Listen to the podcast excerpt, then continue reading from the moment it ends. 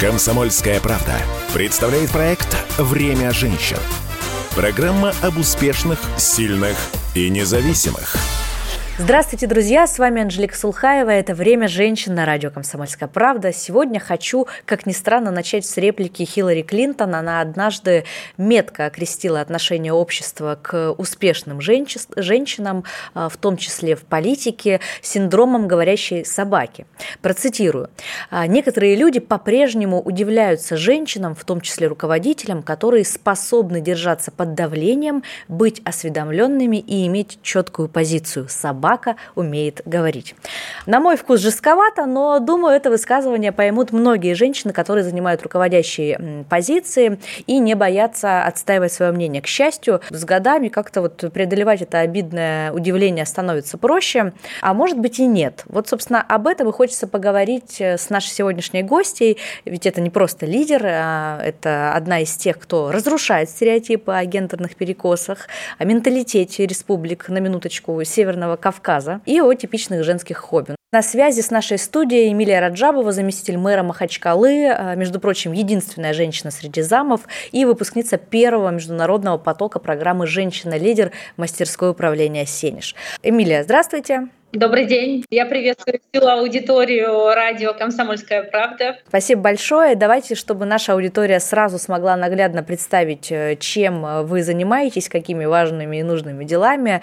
А, расскажите, пожалуйста, что уже успели сделать сегодня до нашей встречи и как дальше после нашего интервью пройдет ваш день? Такой типичный э, день заместителя мэра Махачкалы? Я, конечно, очень хотела поделиться с учетом того, что а, было озвучено в вашем предисловии о Северном Кавказе, потому что женщины очень активно развиваются, и хотелось бы своим примером внушить какую-то уверенность и разрушить, как вы уже озвучили, стереотипы. На самом деле я сейчас а, только вот вернулась в рабочий кабинет, я такой заместитель из категории не кабинетных работников, я только что находилась на объезде для школ, которые у меня участвуют в программе капитального ремонта, то есть президентская программа капитального ремонта школ. И должна заметить, что благодаря усилиям субъект, э, Республика Дагестан по своим масштабам в этом году поучаствовала практически беспрецедентно по количеству школ. И в Махачкале мы в этом году отремонтировали 19 школ. Но возникли такие некоторые особенности. Дедлайн по сдаче объекта был сдвинут, и сегодня ваш собеседник э, только-только вернулся в полей сапогах, да, с полей, потому что ведутся работы. В общем, масса хозяйственных забот у заместителя мэра Махачкалы. Не секрет, что э, все наши успехи, мечты, цели, стремления, все это идет из детства. Судя по тому, что вы были такой активисткой в школе, мы готовились к нашему эфиру, олимпиады, конкурсы, отличная учеба. Вы уже тогда себя видели в такой вот э, на государственной службе, в политике, или были какие-то другие мечты? Вы знаете, ну, лет семь, конечно, я не представляла себе э, определенно политиком себя. Но я не могу не отметить, что у меня абсолютно всегда присутствовало ощущение, даже не ощущение, а уверенность, четкое понимание того, что я должна менять этот мир. Я не буду ждать, что это сделает кто-то другой. И я должна заметить, что мне сейчас 34, и сказать, что у меня что-то внутри изменилось. Я готова в какие-то периоды, когда хочется опустить руки, хочется найти виноватого, что что-то пошло не так, как ты планировал. Нет, я понимаю, что вся ответственность лежит на мне. Вы знаете, это интересная э, такая черта, которую я прослеживаю, наверное, у всех успешных людей, и у женщин, и у мужчин. Каждый, кто вспоминает начало своего пути, говорит о том, что я с детства знал, что никто, кроме меня, не сделает там, мне ту самую жизнь, которую мне, моим близким, да, которая нам нужна. Согласны со мной? Я абсолютно согласна с вами. И знаете, я очень часто наблюдаю за детьми. У меня-то их в Махачкале свыше 100 тысяч. Все мои, все махачкалинские дети. И одна из самых главных черт, которая, вот, мне кажется, может характеризовать будущего лидера, это сопричастность. Вы не поверите, но я в детстве а, не могла пройти по улице, если там какой-то проходил инцидент, и я вижу, что где-то обижают того, кто не может постоять за себя, я никогда не пройду мимо. Еще же в вашей жизни был спорт, э, дзюдо, э, тоже достаточно мужской, как мне кажется. Вот почему такой выбор? Можете ли сказать, что именно этот спорт э, как-то закалил ваш характер? Безусловно. Да, занималась порядка семи лет, дошла до кандидата в мастера спорта. Дальше ну, нужно было уже сакцентировать свое внимание на учебе, и было довольно сложно с учетом участившихся сборов, выездов. И пришлось, конечно, отдать предпочтение ведению респонденции. И нужно отметить, что восточные единоборства, они, к которым и дзюдо относятся, дают самые такие определенные умения и навыки, которые просто необходимы и в жизни, и в политике, и в любой другой деятельности. А приведите пример, какие это навыки? Безусловно, это выносливость и умение держать себя в руках. Хорошо. Тогда к сегодняшнему дню. Вот в течение дня вы чаще бываете мамой или чаще чиновником? Вообще, сколько лет вашим детям и насколько э, хватает времени с учетом вашей занятости ими заниматься? Детей у меня трое. Старшему сыну 10 лет, дочери 9, и вот сегодня 5 лет исполняется младшему сыну. Конечно, город э, практически полуторамиллионный, э, задач очень много самых разных, и сказать о том, что я равномерно распределяю время между э, семьей и работой, ну, может быть, это было бы каким-то лукавством. Но я нашла и здесь определенное решение, благо старшие дети а, довольно самостоятельные, а младший очень часто находится у меня на работе. Он не мешает, он уже знает о той дисциплине, которая должна быть. И более того, я вижу, с каким интересом он относится к определенным выездам, к определенным совещаниям. Я бы не хотела, чтобы дети видели родителей приходящими домой уставшими, уставшими, загруженными. То есть э, ребенок, смотря на родителя, должен понимать, что он занимается любимым делом. Это его осознанный выбор, и он хочет так же. Он готовит себя к тому, чтобы также служить в той или иной отрасли. Сейчас в вашей зоне ответственности культура, спорт, туризм, еще парки, скверы и многое другое. Есть ли какое-то направление, которое, ну вот самое близкое, которое можно назвать таким еще одним своим ребенком, там, с нуля поднявшееся и э, получившее развитие? Я в Махачкале работаю уже порядка полутора лет, и а, наследство довольно тяжелое. Сказать, что что-то было поставлено на рельсы, и я просто продолжила этот путь нельзя, потому что если мы берем тоже направление столичного образования, мы подвергли его очень серьезной трансформации. Когда мы говорим о Северном Кавказе, когда мы говорим о Махачкале, Конечно, для людей, которые работают в сфере образования, прежде всего всплывает э, трехсменный режим обучения. И для того, чтобы разрешить этот вопрос, для того, чтобы создать условия для э, качественного получения образования, конечно, любому мыслящему человеку приходит э, в голову только одно. Ну, надо создать дополнительные ученические места. В чем проблема?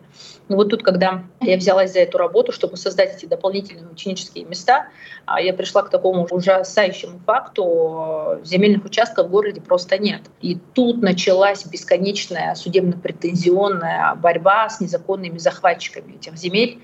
На протяжении порядка трех лет главе города удалось э, вернуть в оборот города порядка 300 гектаров, и в прошлом году нам подтвердили финансирование на строительство восьми школ. Это очень а, прогрессивная цифра для города, при том, что на сегодняшний день в Махачкале строятся четыре школы, а две из них а, на 1224 места. Это суперсовременные школы с двумя бассейнами. И в этом году, за текущий год, мы уже открыли пять дошкольных организаций. Э, ну, такой тяжелый груз ответственности, хочу вам сказать. Где вы находите внутренние ресурсы и силы для того, чтобы справляться? Я сторонник, наверное, версии того, что нужно уметь как-то перезагружать. Я иногда стараюсь что-нибудь э, прочитать. Иногда могу просто вот ну, нужно переключиться, посмотреть на проблему с другой стороны. Я в этой части очень благодарна своему дедушке, который научил меня ни при каких обстоятельствах не опускать руки. И самое главное, он всегда меня призывал мечтать. Говорил, что ты должна мечтать при любых обстоятельствах. Мечты твои не должны знать пределов и границ. Это здорово. А, Дагестан на самом деле известен своей клановостью, с этим не поспоришь, а вот за вами вроде как никто не стоит, э, не продвигает вверх по карьерной лестнице. При этом вот еще до 35 лет вы сделали достаточно яркую карьеру в Дагестане, в Махачкале. Как вообще это общество восприняло? Да, вы абсолютно правы. Но сказать, что восприняли позитивно, тоже будет лукавством. Были такие прецеденты в регионе, это очень сильно мешало имиджу, и приходилось, знаете, вот в начале карьеры как-то очень импульсивно я на все это реагировала, переживала, почему люди предполагают, что кто-то стоит за спиной. Дайте тогда, может быть, пару советов э, таким тоже начинающим девушкам, которые начинают свою карьеру и которые стараются самостоятельно ее выстроить, да, вот свою жизнь. Как реагировать, когда ваши достижения приписывают какой-то чьей-то протекции, да, внешности или еще чему-нибудь? Приведу на своем примере. Буквально вчера встречалась на телевидении, на республиканском телевидении, и говорили о мобилизации. И на что в один момент журналист просто развернул беседу и сказал, ну вы все-таки курируете социальный блок, а давайте мы с вами поговорим о результатах в области социальной политики. Знаете, все это выглядело так, что вот тебя хотят подловить, на том готов ты или нет. Так вот, все заканчивается, все стереотипы, все домыслы, все негативное заканчивается в тот момент, когда ты показываешь свои компетенции, когда ты с людьми, которые а, сомневаются, говорят что-то негативное о тебе, когда ты встречаешься с ними, говоришь, говоришь фактами и результатами, что ты сделал. И тебе не нужно для этого никуда заглядывать, потому что это твой ежедневный труд, и ты понимаешь, что ты уже достиг, и как тебе прийти к более большему результату. Вот здесь все стереотипы разбиваются просто без всяких контраргументов. Я напомню, что в студии Анжелика Сулхаева «Это время женщин» на радио «Комсомольская правда». У нас в гостях Эмилия Раджабова, заместитель мэра Махачкалы. И буквально на одну минуту мы прервемся на рекламную паузу и новости и вернемся в нашу студию. Не переключайтесь. Время женщин на радио «Комсомольская правда».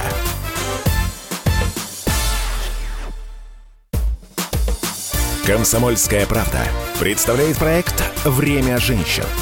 Программа об успешных, сильных и независимых – и снова здравствуйте, дорогие друзья. В студии Анжелика Сулхаева. Это «Время женщин» на радио «Комсомольская правда». И на связи с нашей студией заместитель мэра города Махачкалы Эмилия Раджабова. Продолжаем наш разговор. Часто женщины в, эти, в этой студии рассказывают о том, что, да слушайте, нет никаких стереотипов, вообще никогда не сталкивалась. Да и наоборот, женщинам бывает даже проще. Ну, это же девушка, ее надо там вперед пропустить. Или какие-то женские уловки, хитрости, манипуляции, которые тоже там позволяют убедить убедить собеседников в чем-либо. Пользовались когда-нибудь такими уловками или это вообще не ваш метод? Как вы вначале задавая вопросы, вы сделали такую оговорку, вот вы занимались спортом, но он все-таки больше мужской вид спорта. Я все-таки ближе туда. У меня всегда есть аргументы, у меня есть определенные компетенции, которых мне всегда было достаточно для того, чтобы отстоять свою позицию. Сказать о том, что это стереотип, работая здесь, на Северном Кавказе, конечно, это не стереотип. Конечно, в достижении и обсуждении определенных вопросов, за редким исключением, тебе как-нибудь попытаются подчеркнуть, что ты все-таки женщина, а вопросы очень такие вот э, серьезные, э, серьезные, мужские.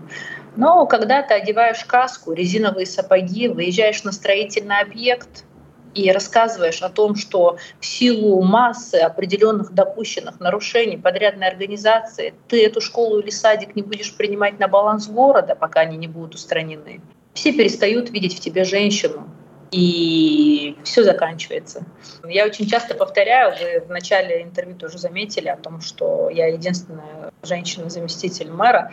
Помню, что в самом начале коллеги могли сказать, ой, у нас вот э, самый красивый заместитель, на что я говорю им, мы тут все специалисты, и мы не делимся на мужчин и женщин, у каждого есть веренная ему отрасль, и, соответственно, этой ответственности мы должны отвечать. Вот и все. А дома каску и резиновые сапоги снимаете?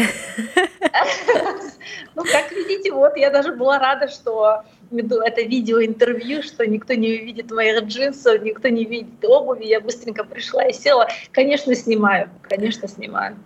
Вот вы в начале нашего разговора сказали о том, что вы такой не кабинетный вообще чиновник. Часто ли удается общаться с горожанами лицом к лицу? Во многих регионах политики стали немножко как-то так вот, ну, реже выходить к народу, прятаться, потому что люди, понятно, сейчас в разных настроениях э, пребывают, э, и не всегда эти настроения позитивные. У вас какой подход? Я очень нуждаюсь э, в таком непосредственном контакте, когда я рассказывала о тех реформах и той трансформации и столичного образования, и вот земельных ресурсов, которые происходят в городе.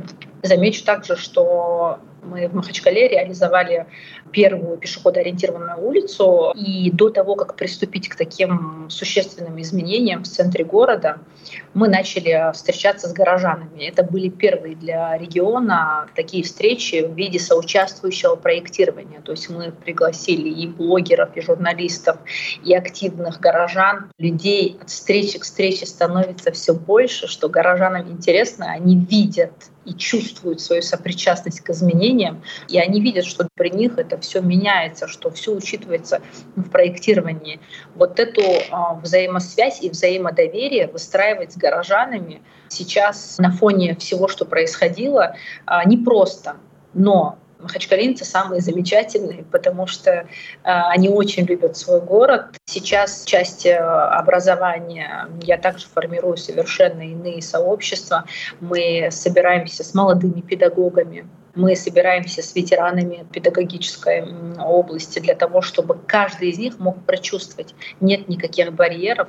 А я именно тот э, служащий, который очень любит общаться с людьми, очень любит э, встречаться. Да, обратная связь, мне кажется, населения очень важна. Есть ли у вас э, кумир среди женщин-политиков сегодня современных? А вот на образовательной программе «Женщина-лидер» мастерское управление «Сенеж», я думаю, что вам удалось пообщаться с Валентиной Матвиенко. Что можете о ней сказать? Да, мы на программе пообщались с Галиной Ивановной Кареловой. Безусловно, она очень очаровывает и большой профессионал. Говоря о современных ориентирах женщинах в политике, безусловно, это Валентина Ивановна Матвиенко. Это самый яркий вектор для меня. Почему? Потому что все, о чем мы с вами говорили в начале этого интервью, когда вы упоминали о таких моментах, можно ли пользоваться какими-то женскими уловками, а всегда ли можно выехать на исключительной компетентности. Вот это все про нее. Жесткость компетенции, уместность и своевременность то трепет, то ожидание, с которым все предвкушали встречу с ней, каждое слово в ее обращении настолько наполнено концептуально мудростью, опытом. Все это можно разобрать на определенные тезисы и просто взять и использовать в своей профессиональной деятельности чуть ли не ежедневно. В рамках программы «Женщина-лидер» вы представили социальный проект «Дети на ладони». Э, суть его – обучить родителей и других э, людей оказывать первую помощь детям, научить их создавать для малышей безопасную среду. А, я знаю, что вы давно и долго занимаетесь благотворительностью. Это как бы продолжение вот этого дела жизненного, или это уже какая-то самостоятельная история, которая дальше будет развиваться и расти? Да, идея проекта родилась в продолжительных дискуссиях нашей команды. Команда называлась «Ангелы мира». А, я думаю, очень символичное название. И вот однажды я членом нашей команды просто привела статистику. Совсем недавно была такая вспышка полиэмилита, элита, да, вот казалось бы, элит. Мы живем в современном мире, где есть вакцины. А ведь очень важно, когда родитель подходит э, к процессу своего родительства не фактически, вот, ну, вот родился малыш, да, вот мой, ну, хочу вакцинирую, не хочу, не вакцинирую. Но ведь а, любой осознанный родитель должен понимать, какая ответственность ложится на него. Э, даже в тот момент, когда он отказывается от вакцины. К родительству нужно подходить наполненно осознанно, нужно иметь элементарные навыки. Ведь очень важно понимать, какие могут быть риски и угрозы жизни малышу. Именно вот эта вот интеграция в родительство, мягкая интеграция, не запугивание являлась основным смыслом смыслом проекта. В каком формате будет проходить обучение родителей? Как они смогут присоединиться к проекту? Ну, мы уже реализовали в Подмосковной области пилот. Мы планируем весной его реализовать и в Махачкале. Форматы э, мастер-классов с привлечением квалифицированных тренеров. Здорово. И это, в принципе, будет доступно каждому желающему. Да-да-да, мы также планируем и размещать трансляцию. Что вообще привело вас в программу «Женщина-лидер»? Вот вроде как уже успешная карьера есть, куча рабочих задач, нет, пойду еще учиться, значит, лидерству. Куда уж еще больше-то быть лидером? Да, вы знаете, вот у меня тут в кабинете тоже красуется удостоверение повышения квалификации программы «Женщина-лидер». А кем бы ты ни был, какую бы ты ни занимал ответственную должность, в таком динамично меняющемся мире учиться надо всегда. Бы вот саморазвитие и скорость потребления новой информации выделила бы вообще в отдельно навык современного человека, способность динамично впитывать новое, трансформироваться и использовать это в работе. И на самом деле участие в программе «Женщина-лидер» позволило мне в определенной степени трансформировать подходы к работе. На этой прекрасной позитивной ноте будем вести наш эфир к завершению, но прежде чем попрощаться, у нас есть постоянная рубрика, называется она «Пять советов от гостя». В ней наши эксперты делятся практическими рекомендациями по своему профилю. Вот в вашем случае очень хочется вернуться к теме дзюдо. Мы, конечно, все знаем еще одного человека, который любит этот спорт, и я теперь уверена, что именно дзюдо влияет на характер, видя вас в том числе. Есть такое мнение вообще, что дзюдо это не только спорт, что у него есть особая философия, которая как раз и помогает проявить и воспитать лучшие качества в человеке. Давайте попробуем вот сформулировать пять советов, какие приемы дзюдо стоит перенести в профессиональную деятельность и даже частную жизнь для того, чтобы повысить свои шансы на успех. Так как вы абсолютно точно заметили, дзюдо — это определенная философия, и, как э, говорил Владимир Ильич Путин, это все таки занятие как для тела, так и для ума. И что можно привнести из такого философского вида спорта в жизнь? Безусловно, то дело, которым ты занимаешься, будь то спорт, будь то бизнес, нужно всегда работать над собой, стремиться к наилучшему результату. В любом деле можно достичь наиболее качественных результатов тогда, когда ты стоек и вынослив, тогда, когда ты готов э, побиться и побороться. Поэтому я хочу пожелать каждому слушателю, наверняка это не только аудитория женщин, осознавать э, внутренний ресурс и внутренние силы, и именно это осознание поможет заиметь выносливость и стойкость. То, о чем я уже говорила, умение держать себя в руках. А, это очень важно в моменты, когда ты живешь в столь меняющемся мире, когда то или иное событие может показаться провокацией, когда тебе кажется, что ты на пределе определенных возможностей. И самое главное, умение чувствовать остроту момента — это именно то качество, которое мы можем назвать и интуиция умение балансировать с рисками, с возможностями, верить в свои возможности. Знаете, такое ощущение, будто я сейчас все про дзюдо я рассказала, а на самом деле это все про жизненный путь, поэтому вот эти важные качества. Но озаглавила бы я все это несомненной верой в себя и в свои возможности. Очень здорово и прямо так воодушевляюще, вдохновляюще звучит. Спасибо большое. На этой ноте будем завершать нашу беседу. В студии была Анжелика Сулхаева, у нас в гостях была Эмилия Раджабова, а это была программа «Время женщин» на радио «Комсомольская правда». Слушайте нас по воскресеньям в 12.00. «Время женщин» на радио «Комсомольская правда».